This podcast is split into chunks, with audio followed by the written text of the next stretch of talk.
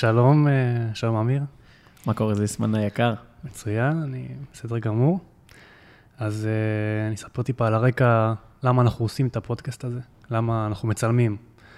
אז uh, הכל הגיע בסקרנות, סקרנות לדעתי של בני הנוער ברעננה בפרט, בכללי אני מאמין שלעוד בני נוער מהתנועה עלו שאלות, שאלות uh, לגבי התנועה, לגבי מאיפה זה התחיל, uh, מה עובר בראש של המאמנים, לאן זה הולך להתקדם.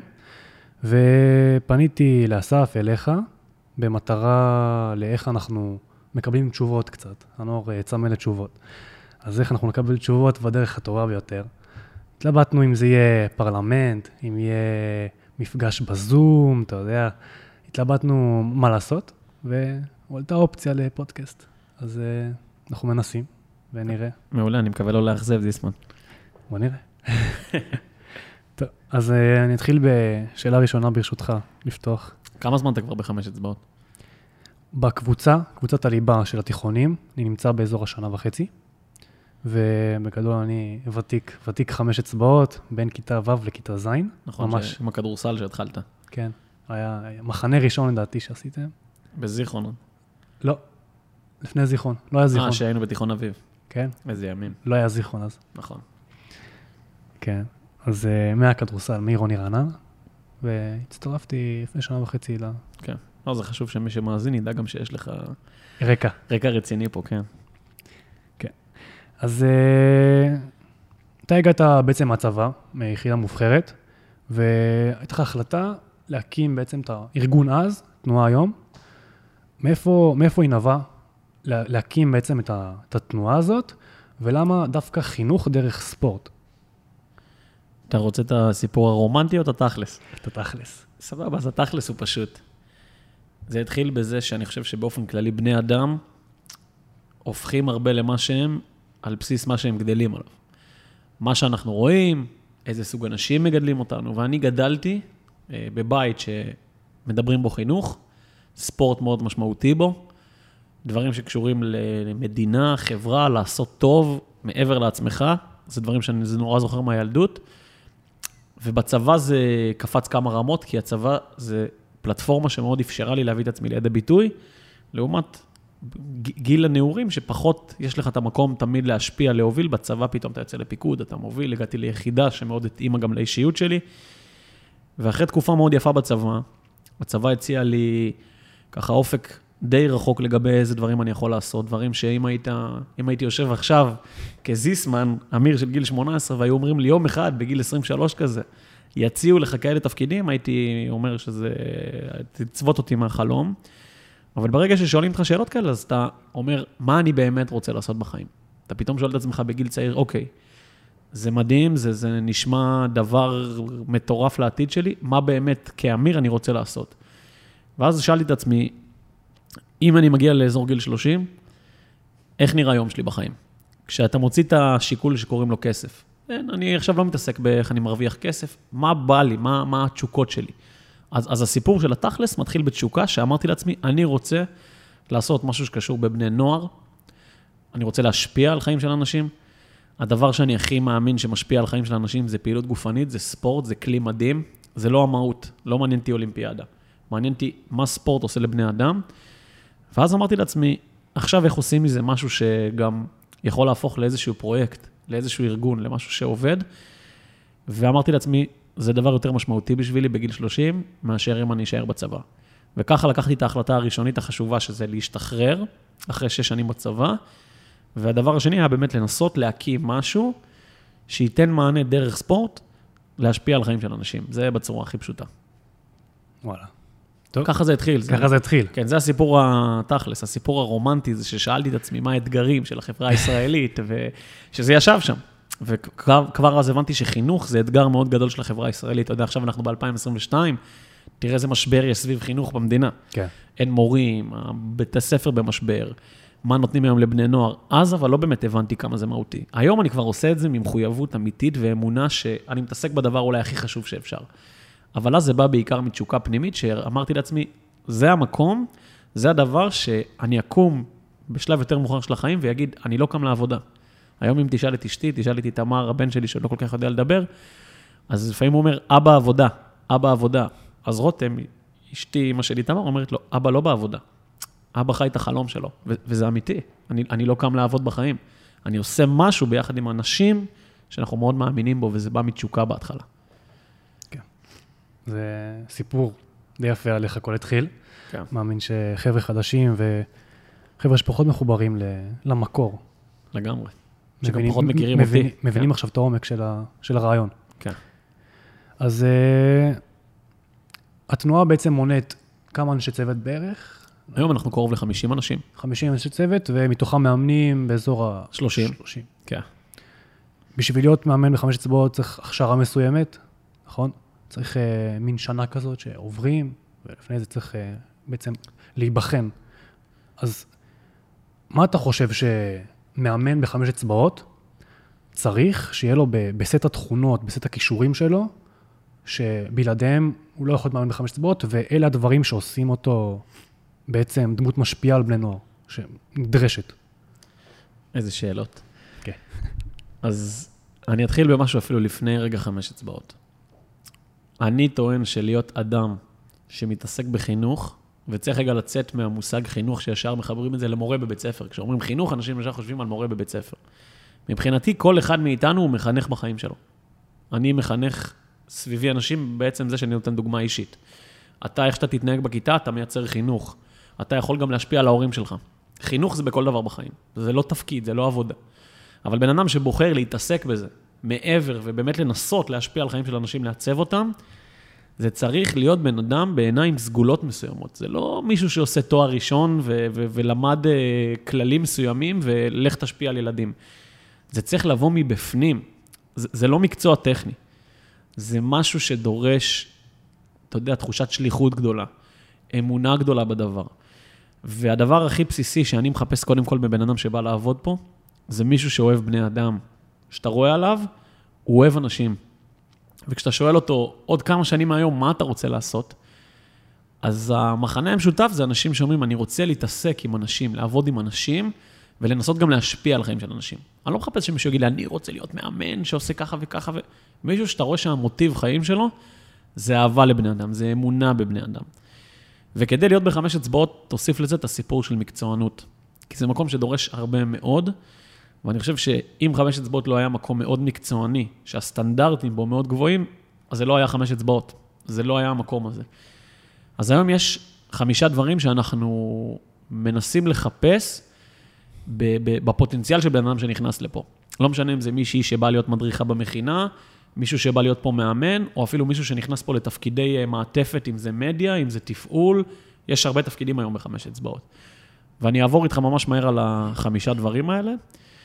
הראשון זה בן אדם שחי בחובת הוכחה, מישהו שכל הזמן רוצה להוכיח את עצמו. מישהו שקם בבוקר ויש לו איזה drive להוכיח שהוא טוב במה שהוא עושה. הדבר השני, זה מישהו שמבין שהוא לא מבין. אנשים עם ענווה. כי אחד הדברים הכי יפים שקורים בחמש אצבעות, שאתה עובד הרבה פעמים עם נוער, זה שאחרי תקופה אתה מבין, וואי וואי, כאילו, כמה אני לא מבין. וואו, הילד הזה, למדתי ממנו משהו שלא הבנתי קודם, וזה מחייב ענווה. הדבר השלישי, זה מישהו שרוצה לדבר באנחנו. אנחנו מחפשים אנשים שלא רוצים להיות הסיפור, הם רוצים להיות חלק מהסיפור, והם מבינים שאם הם חלק מתוך קבוצה, מתוך רעיון, מתוך תנועה מסוימת, יש לזה עוצמה הרבה יותר גדולה מזה שהם הדבר הגדול כל הזמן. אנשים שרוצים לדבר באנחנו, לא באני. הדבר הרביעי, זה אנשים שמסוגלים לתת אמון, ובן אדם שרוצה לתת אמון במישהו אחר צריך לתת קודם כל אמון בעצמו. והדבר החמישי, זה בן אדם שרוצה ליצור שינוי. וזה חתיכת דבר מורכב, כל החמישה פרמטרים האלה, אבל יש לנו ממש תהליך שלם בחמש אצבעות, של איך אנחנו מאתרים את זה בפרק של החצי שנה הראשונה של בן אדם פה. ואז אנחנו מבינים אם הוא באמת מתאים והוא יכול לצאת איתנו לדרך ארוכה. וואו, טוב. כן, זה עמוק, זה עמוק, ובנינו תהליך של הרבה שנים בשביל להגיע לזה, זיסמן. זה חשוב ש... זה לא, לא כתבנו את זה ביומיים. כן. לקח לנו זמן להבין את זה. אבל הבסיס תמיד היה לחפש אנשים שאוהבים אנשים ובאים לדרך ארוכה. זה גם אה, נבנה על מין ניסוי וטעייה שעשיתם, ו... המון, המון, המון טעויות בדרך. אה, כל מה שאני אגיד פה בשיחה נבנה על בסיס זה שיצאנו לדרך. וכשאתה יוצא לדרך, הכי חשוב זה לא לצפות שיהיה מושלם. אם אתה מצפה שיהיה מושלם, אתה לעולם לא תעשה דברים גדולים, כי אתה תפחד מ- מלטעות. עכשיו, אה, בסופו של דבר, התנועה מחנכת או מנסה לחנך, לשנות, דרך בני נוער. מה אתה חושב שהשלב בגיל ההתבגרות, בגיל הנעורים, בכלל בחיי אדם, השלב הכי חשוב בגיבוש האישיות שלו, ואיך אפשר להשפיע בצורה הכי טובה על בן אדם, בשלב הזה. אז אני אגיד את הדבר ההגיוני שאני חושב כל מי שישמע איתנו, אותנו יסכים, שזה קודם כל, אה, ככל שתפגוש בן אדם בשלב מוקדם יותר של החיים שלו, אתה תצליח להשפיע עליו יותר. אה, ככל שאתה פוגש בן אדם בגיל יותר מבוגר, הוא יותר מעוצב. אומרים שהשלב הכי חשוב בעיצוב האישיות זה גיל 0 עד 5. שם אתה בונה את הדבר הכי מהותי שקוראים לו הרגלים. אתה, יש לך כבר הרגלים בגיל הזה. יש לך ממש הרגלים שמשפיעים על הכל. התכונות אופי שלך כבר מתבססות עד גיל 5, שפשוט נבין כמה זה עמוק. אז השאיפה שלנו קודם כל זה לפגוש אנשים בשלב כמה שיותר מוקדם. לא בהכרח, אה, זה משנה אם זה בגיל 16 או 18, אבל בשלב יחסית צעיר בחיים שלהם, כדי שנוכל באמת לעצב אותם. והדבר שקשור בזה, כדי לעצב את האישיות, אנחנו מאמינים בשני דברים מרכזיים. אחד, ליצור לאנשים בגיל צעיר חוויות משמעותיות. תחשוב שכמעט כל דבר שאנחנו עושים בחיים מייצר לנו איזושהי חוויה. אז יש חוויה של לשבת ארבע שעות ביום מול הטיק-טוק, ויש חוויה של לעשות אימון פיזי שבונה לך את הגוף. יש חוויה של לעשות משהו כחלק מקבוצה. יש חוויה של לעבור תהליך שנתי ש- שנותן לך הרבה מאוד ערכים וכלים. זה משפיע עליך בגיל צעיר. והדבר השני שבו מעצב את האישיות, שאנחנו שמים עליו דגש מאוד גדול בחמש, זה סיפור של מי האנשים שאתה פוגש בגיל צעיר. כי כ- כאדם צעיר, סוג האנשים שאתה רואה ופוגש, אתה בטוח שככה נראה העולם. ואם אתה פוגש אנשים ערכיים, מוסריים, שנותנים דוגמה אישית, שרואים אותך, שמתנהגים בכבוד, שהם מרגישים שאתה והם שווים, אתה תתחיל להבין שככה העולם הוא. ולאט לאט אתה תהפוך לכזה. ואז אתה תשפיע על אנשים אחרים וכולי וכולי, ואתה מבין למה אנחנו מכוונים לגיל מאוד צעיר. אז איך אתה חושב שאתה יכול לפנות לבן אדם שהאישיות שלו כמעט ועוצבה, כמעט ועוצבה, כי תמיד אה, אני מאמין שאפשר אה, להנחיל אה, עקרונות ודברים חדשים. איך אתה מגיע לבן אדם שהוא כמו קיר אליך בהתחלה, איך אתה פונה אליו, איך אתה מנסה להשפיע עליו. אני חושב אישית, אתה יודע, יהיו, יש לך, יש הרבה גישות והרבה אנשים שיגידו דברים בטוח לא פחות חכמים ממני. אני חושב שאין תחליף למישהו שהוא אותנטי, שהוא בא עם משהו שהוא מאמין בו באמת, ואתה אתה, אתה אמיתי לגביו. אתה לא עושה את זה כפייק, אתה לא עושה את זה כי אתה צריך, אתה באמת מאמין בזה וזה אותנטי, ואנשים מתחברים לדברים אותנטיים ואמיתיים. והדבר השני זה לתת השראה. כשאתה נותן השראה, וזה באיך שאתה מדבר, ובאיזה ניצוץ יש לך בעיניים כשאתה עושה את מה שאתה עושה. ובמקרה של חמש אצבעות, שהרבה נוגע בפעילות גופנית, איך אתה מתאמן עם הילדים, איך אתה מתאמן עם האנשים, אתה לא צריך לדבר הרבה. כי באופן כללי, אנשים פחות מקשיבים למה שאנשים אומרים. אנשים יותר מסתכלים על איך אנשים מתנהגים. והשינוי שאתה עושה בהתחלה לילד הזה, שאני קורא לזה, שלא מבין שהוא לא מבין, שהוא קצת קיר כזה, והוא קשה, וכל דבר אי אפשר ללמד אותי, פתאום שהוא רואה מישהו שמהווה עבורו השראה, והוא רואה מישהו שבא צנוע, משהו אצלו מתחיל להשתנות. ואז הוא נפתח. ועצם זה שהוא מתחיל להיפתח, הוא גם יכול לקבל יותר. וככה הקסם הזה מתחיל. יפה. אה, נעבור קצת לנושא טיפה יותר רגיש. אוקיי. אז אה, זה לא הסוד שיש יש הבדלים בקשיים השונים בין אוכלוסיות בחברה. יש אוכלוסיות אה, יותר מוחלשות, אפשר לקרוא לזה, אוכלוסיות שפחות אה, מקבלות תשומת לב חינוכית, או דברים שונים כאלה. אה, איך לדעתך הכי נכון לפתח את אותן אוכלוסיות, שכרגע נמצאות במקום פחות טוב תרבותית, מהבחינה לא השורשית, יותר הכלים שמביאים להם כיום.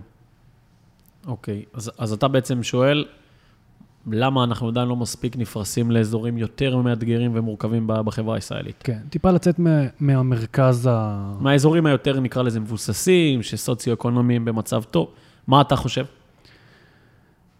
קודם כל, הבסיס צריך להיות uh, חזק.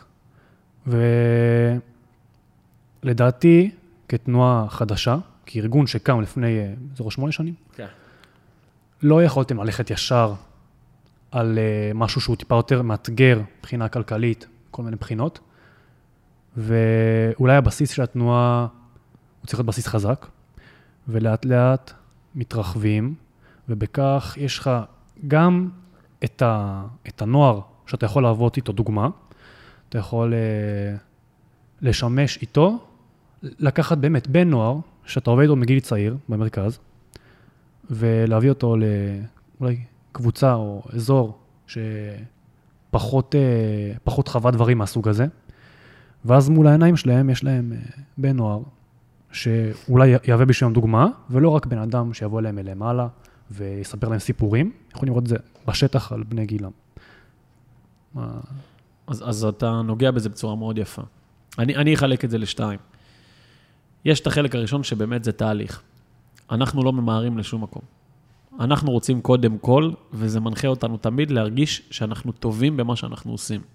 לפני שאנחנו גדולים ו- ונוגעים במלא אנשים, אני תמיד אומר, זה לא כמות הראשים שאתה נוגע, זה, זה, זה כמה אנשים באמת השפעת עליהם. כאילו, לספור ראשים זה לא מעניין. מה שמעניין זה בכמה אנשים באמת נגעת. וחמש אצבעות רוצים קודם כל להיות טובים. ואנחנו לא רוצים להתפרס לכל הארץ עדיין ולהגיע לכל כך הרבה אנשים. שלב ראשון, אנחנו רוצים באמת להיות טובים ועצמאים. גם חמש אצבעות זו תנועה שרוצה להיות תנועה עצמאית, שלא תלויה בתקציבי מדינה, שלא תלויה בזה שיגידו לנו מה לעשות. אנחנו רוצים להיות תלויים בעצמנו, וחלק מזה בחרנו להתפשט בשלב ראשוני באזורים שאמרנו לעצמנו, פה אפשר להיות מבוסס על עצמך, ואתה לא צריך תקציבים חיצוניים בשביל להשפיע שם, כי זה אזורים שיש בהם פחות. אז זה דבר אחד, כי באסטרטגיה אנחנו לגמרי ניכנס לאזורים האלה. פשוט בזמן שנהיה מספיק, אה, נקרא לזה, חזקים ומוכנים. והדבר השני, שחמש אצבעות בסוף מכוון להגיע לאוכלוסייה שתשפיע. אנחנו לא רוצים להשפיע על כולם. אנחנו רוצים לגעת בשכבה של האנשים שהם אלה שישפיעו בעתיד. והמדדי הצלחה של חמש אצבעות זה לא אם מחר אנחנו יהיה לנו עשרת אלפים אנשים. אנחנו רוצים שמחר לצורך העניין יהיה לנו אלף אנשים, שכל אחד מהאלף האלה ייגע בעשרה אנשים בעתיד שלו. ואין לי ספק שהרבה מהאנשים כמוך, שגדלים בחמש אצבעות, שצומחים פה, שמקבלים את הערכים, את, ה, את התרבות, את השיטה של המקום הזה, הם יביאו את זה להרבה מאוד מקומות אחרים באוכלוסייה הישראלית וישפיעו במקומות שהיום אנחנו לא נמצאים בהם. אז הכיוון הוא גם מצד אחד לא לגדול מהר מדי, מצד שני להשפיע על אלה שישפיעו, שאנחנו מאוד מכוונים בשלב הראשוני לשם. אם כבר אנחנו מדברים על אה, חסרונות של גדילה מהירה או חסרונות של גדילה, אתה רואה חסרונות באמת יותר מהותיים, אם התנועה תהיה רחבה יותר, כמו שמירה על איכות, או מתישהו אתה תגיע אולי למצב שאם התנועה תתרחב ותתרחב, שאתה כבר לא יכול לגעת בכל מאמן ומאמן אפילו, כי יותר מסובך. כן, תמיד צריך לשאול מה המטרה. והמטרה האישית שלי כאמיר, זה לא להיות תמיד זה שמוביל וזה ששולט בכל דבר וזה שיודע ב-100% מה קורה. אני לא מעניין. המטרה שלי זה שאם אני לא נמצא פה מחר, התנועה הזאת ממשיכה לעבוד חזק. ואני לא מפחד מגדילה, אני חושב שגדילה מחייבת. כי יש הרבה בוגרים ואנשים שפוגשים אותנו שאומרים, בואנה, חמש אצבעות של היום זה לא מה שהיה לפני כמה שנים. אז אני אומר, ברור. אני גם מקווה שאתה, זה לא אותו בן אדם שהיית לפני כמה שנים. אם אנחנו לא כל הזמן בתהליך של שינוי, אם אנחנו לא כל הזמן בתהליך של צמיחה, זה אומר שנשארנו במקום. ואם אתה נשאר במקום, בגדול אתה הולך אחורה, כי החיים כל הזמן מתקדמים, העולם משתנה, העולם זז. וחמש אצבעות בסוף פועל הרבה לפי צרכים. פונים אלינו, רוצים שנגיע. אז זה מחייב אותנו לצמוח, לגדול. האתגר היום של התנועה זה איך אתה שומר על ה-DNA שלך, על הדבר שלשמו קמת, כשאתה מתאים את עצמך לגודל שאתה נמצא בו היום, אתה מבין? וזה אתגר מאוד גדול.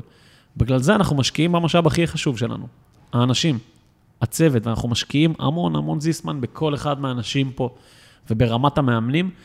ואני אני, אני רואה היום דבר מדהים, שחמש אצבעות היום הוא כבר לא משפיע רק על מי שבחמש אצבעות. הדבר הגדול שקרה בשנים האחרונות בחמש אצבעות זה שהתנועה הזאת משפיעה רחב על גופים שלומדים מאיתנו. על אנשים שלא בחמש אצבעות, אבל הם, לא, לא, הם שומעים את הפודקאסטים שלנו, הם קוראים דברים שאנחנו רושמים, הם באים להרצאות שלנו.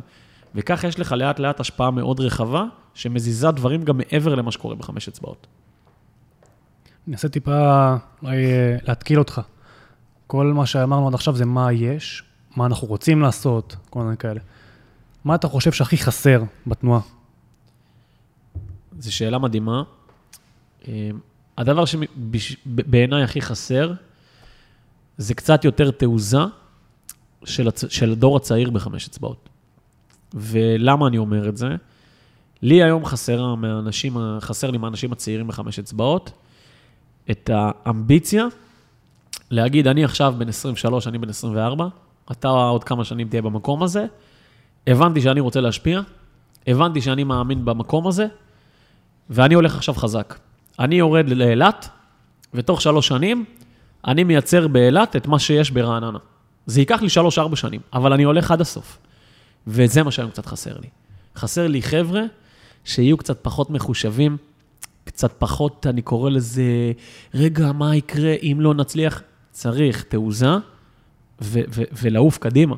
כי דברים גדולים קורים דרך אומץ, דרך תעוזה. יש את המשפט, המעז מנצח. זה נכון. השאלה אם אתה מעז חכם. ואני חושב שאנשים צעירים יכולים להעיז, וככה דברים יקרו. והיום קצת חסר לי את זה בחמש אצבעות. באופן כללי, גם מהדור הצעיר, יושבים חבר'ה במכינה קדם צבאית, בקבוצות ליבה, הם נורא רוצים להשפיע, אבל לפעמים הם לא מבינים מה המחירים שזה דורש, מה, מה, מה האורח חיים שזה דורש כדי לעשות דברים גדולים. ולי חסר קצת יותר אומץ מהאוכלוסייה של חמש אצבעות, כדי באמת לעשות שינויים שאנחנו מאמינים שצריכים לקרות בחברה הישראלית. ויש דוגמה, יש דוגמה, כי יש מאמן בתנועה. גיא טרנטו. טרנטו. כן. שבחר ועשה את זה. אבל זאת הבעיה, זיסמן. הבעיה שאתה אומר לי, יש דוגמה, גיא טרנטו. צריכים הרבה דוגמאות. טרנטו צריך להיות הנורמה, אתה מבין? בצוות הבוגר של חמש אצבעות יש באמת אנשים ששמו את החיים שלהם. ואני יכול להגיד לך שאנשים ששמו את החיים, השקיעו את עצמם בדבר הזה, אתה רואה אנשים בגיל 30, 31, 35, 40, שקמים בבוקר, זיסמן, ויש להם אש, הם מאמינים במה שהם עושים. הם לא קמים יום אחד לעבודה, הם, הם קמים לחלום שלהם. חלום שהוא קשה, שהוא מורכב, שהוא דורש, אבל זה בגלל שהם הלכו על משהו עם כל הלב שלהם. כן. ובן אדם צעיר הרבה פעמים לא מבין שזה מה שייקח אותו לדברים הגדולים בחיים. אז זה קצת היום חסר לי, כי אני חושב שאם יהיה לנו יותר דוגמאות כמו טרנטו, ההשפעה תהיה הרבה יותר משמעותית. כן, ללא ספק. Uh, התנועה כיום היא מורכבת כבר מהמון uh, מסגרות שונות. אני יודע לפחות על uh, תנועות, uh, על המסגרת של הליבה, שזה חטיבות, זה תיכונים, יש עבודה מול בתי ספר, עבודה עם מחלקות ספורט, סמינרים, הרצאות, עבודה מול צבא וקבוצת הורים. איפה אתה רואה את התנועה בעוד עשר שנים? אם היא תישאר שם, אם היא תלך לפוליטיקה, אם תהיה פוליטיקה, בית, בית ספר, מה, מה אתה רואה? מה אתה רואה? מה אתה רואה, זיסמן, לפני שאני אגיד מה אני רואה? מה, מה אתה מאחל? מה אתה מצפה? בדיב... בדמיון המופרך שלי, זה אם אני עכשיו משאיר את, ה, את המושגים של היום, אם אני משאיר את הפוליטיקה של היום, של מפלגות, אני חושב שבסופו של דבר, התנועה תזדקק למפלגה. מפלגה בפוליטיקה? מפלגה בפוליטיקה. ומה יצא לנו מזה? מה זה ייתן לנו אם תהיה לנו מפלגה לחמש אצבעות? אני חושב שזה אנשים שטיפה שונים מהחומר של המאמנים, כי בסופו של דבר פוליטיקה בישראל היא קצת שונה מה, מהתרבות שמנסים לייצר, אז בשביל להיכנס לשם יצטרכו uh, טיפה כלים שונים, אבל ההשפעה צריכה לבוא מכל מיני אגפים לדעתי. אם אנחנו נלך רק על הילדים והנוער, אז אולי עוד 50-60 שנה המצב ייראה אחרת, וזה בסדר גמור, אבל uh, אי אפשר לוותר על, על הדור של, של בני ה-30 ובני ה-40, אי אפשר לוותר עליהם. אז אני אגיד לך איך אני רואה את זה, מה אני מאחל לנו עוד עשר שנים, ואנחנו גם לגמרי מכוונים לשם. אה, ואני לא אשתמש במילה פוליטיקה, כי אני היום מסתכל על העולם הפוליטי, ואני חושב שמה שקורה שם זה בעיקר אה, לשים פלסטרים. בוא נוסיף 2,000 שקל למורים. אוקיי, בדיוק היום יש הפגנה על השכר של המורים, שאני דרך אגב מאוד מתחבר למהות ההפגנה הזאת, אבל אוקיי, נוסיף 2,000 שקל למורים, ואז מה, פתאום כולם יבואו להיות מורים? אוקיי, בוא נריב מי יותר צודקים, אלה או אלו, ונפסיק עם הדגלים בירושלים. ואז מה? הפוליטיקה היום, היא כבר לא מביאה רעיונות, היא לא מביאה אג'נדות. פוליטיקה היום היא מתעסקת במי צודק ומי טועה, ובסוף באיזשהו ריב תמידי. אז אני לא יודע להגיד לך על פוליטיקה. אני יודע להגיד שלחמש אצבעות יש איזשהו רעיון. חמש אצבעות רוצה ליצור חברה שיש בה יותר אמון. אין ספק שגם פוליטיקה זה דרך להשפיע על אמון, אבל יש מלא דרכים להשפיע על אמון הציבור אחד בשני. על זה שהמגזרים והמורכבות הקיימת בחברה הישראלית ידעו לעבוד ביחד, לחיות ביחד, גם אם אנחנו לא מסכימים. והמטרה של חמש אצבעות בעוד עשר שנים, זה להגיע לאזורים חזקים במדינה, כמו שאנחנו נמצאים כבר היום בחלקם, ובעוד מגזרים שאנחנו עדיין לא מספיק נמצאים בשאר המגזרים, ולהיות גורם מאוד משמעותי באזור שבו אנחנו נמצאים. בשלב ראשוני זה יהיה דרך בני הנוער באזור. שהנוער של חמש אצבעות, כדוגמה, החברים שלך, זה הנוער המשפיע של רעננה. אם צריך אתכם ברעננה, אתם מגיעים. כשיש איזושהי בעיה בעיר, אתם נרתמים. אתם נותנים דוגמה לנוער שסביבכם לאיך בני נוער היום צריכים להתנהג. ואנחנו רוצים לעשות את זה בעוד אזורים. תוסיף לזה שהגורמי מפתח בכל עיר, בכל מושב, בכל אזור, יהיו מחוברים לחמש אצבעות.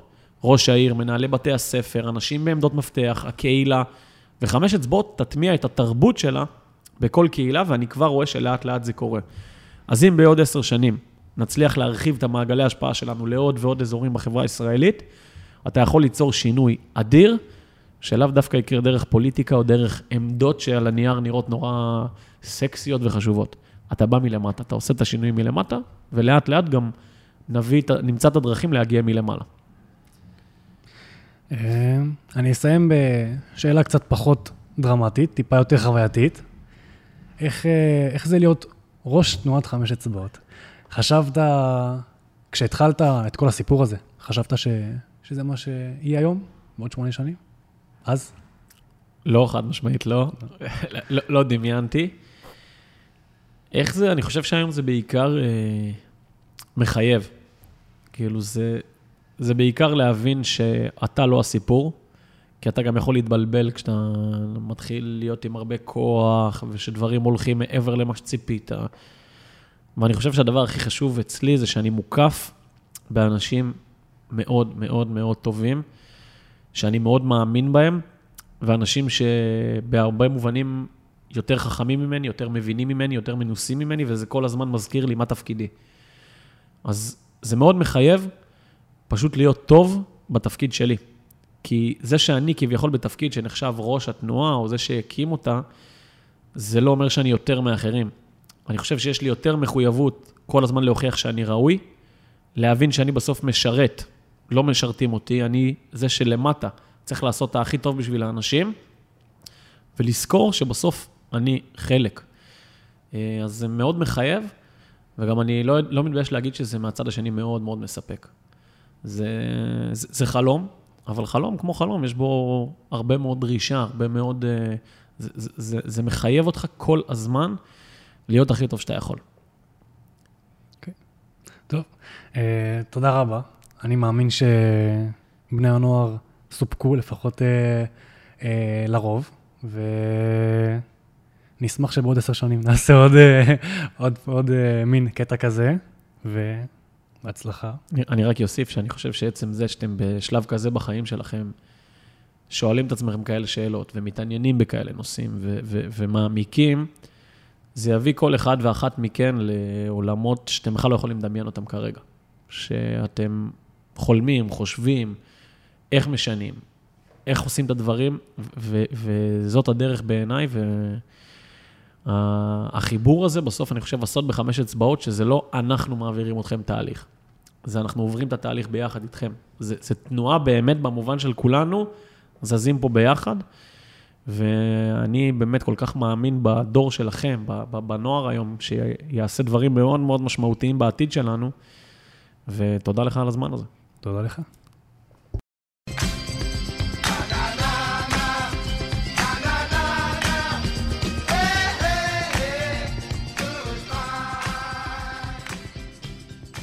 שלום, מה נשמע? אני רני אחינועם, העורך של הפודקאסט. מקווה שנהנתם מהפרק. אם אהבתם אותו, אני מזמין אתכם לשתף אותו ולדרג אותנו בפלטפורמות הפודקאסט, או לתת לנו לייק אם אתם מאזינים ביוטיוב. תודה רבה.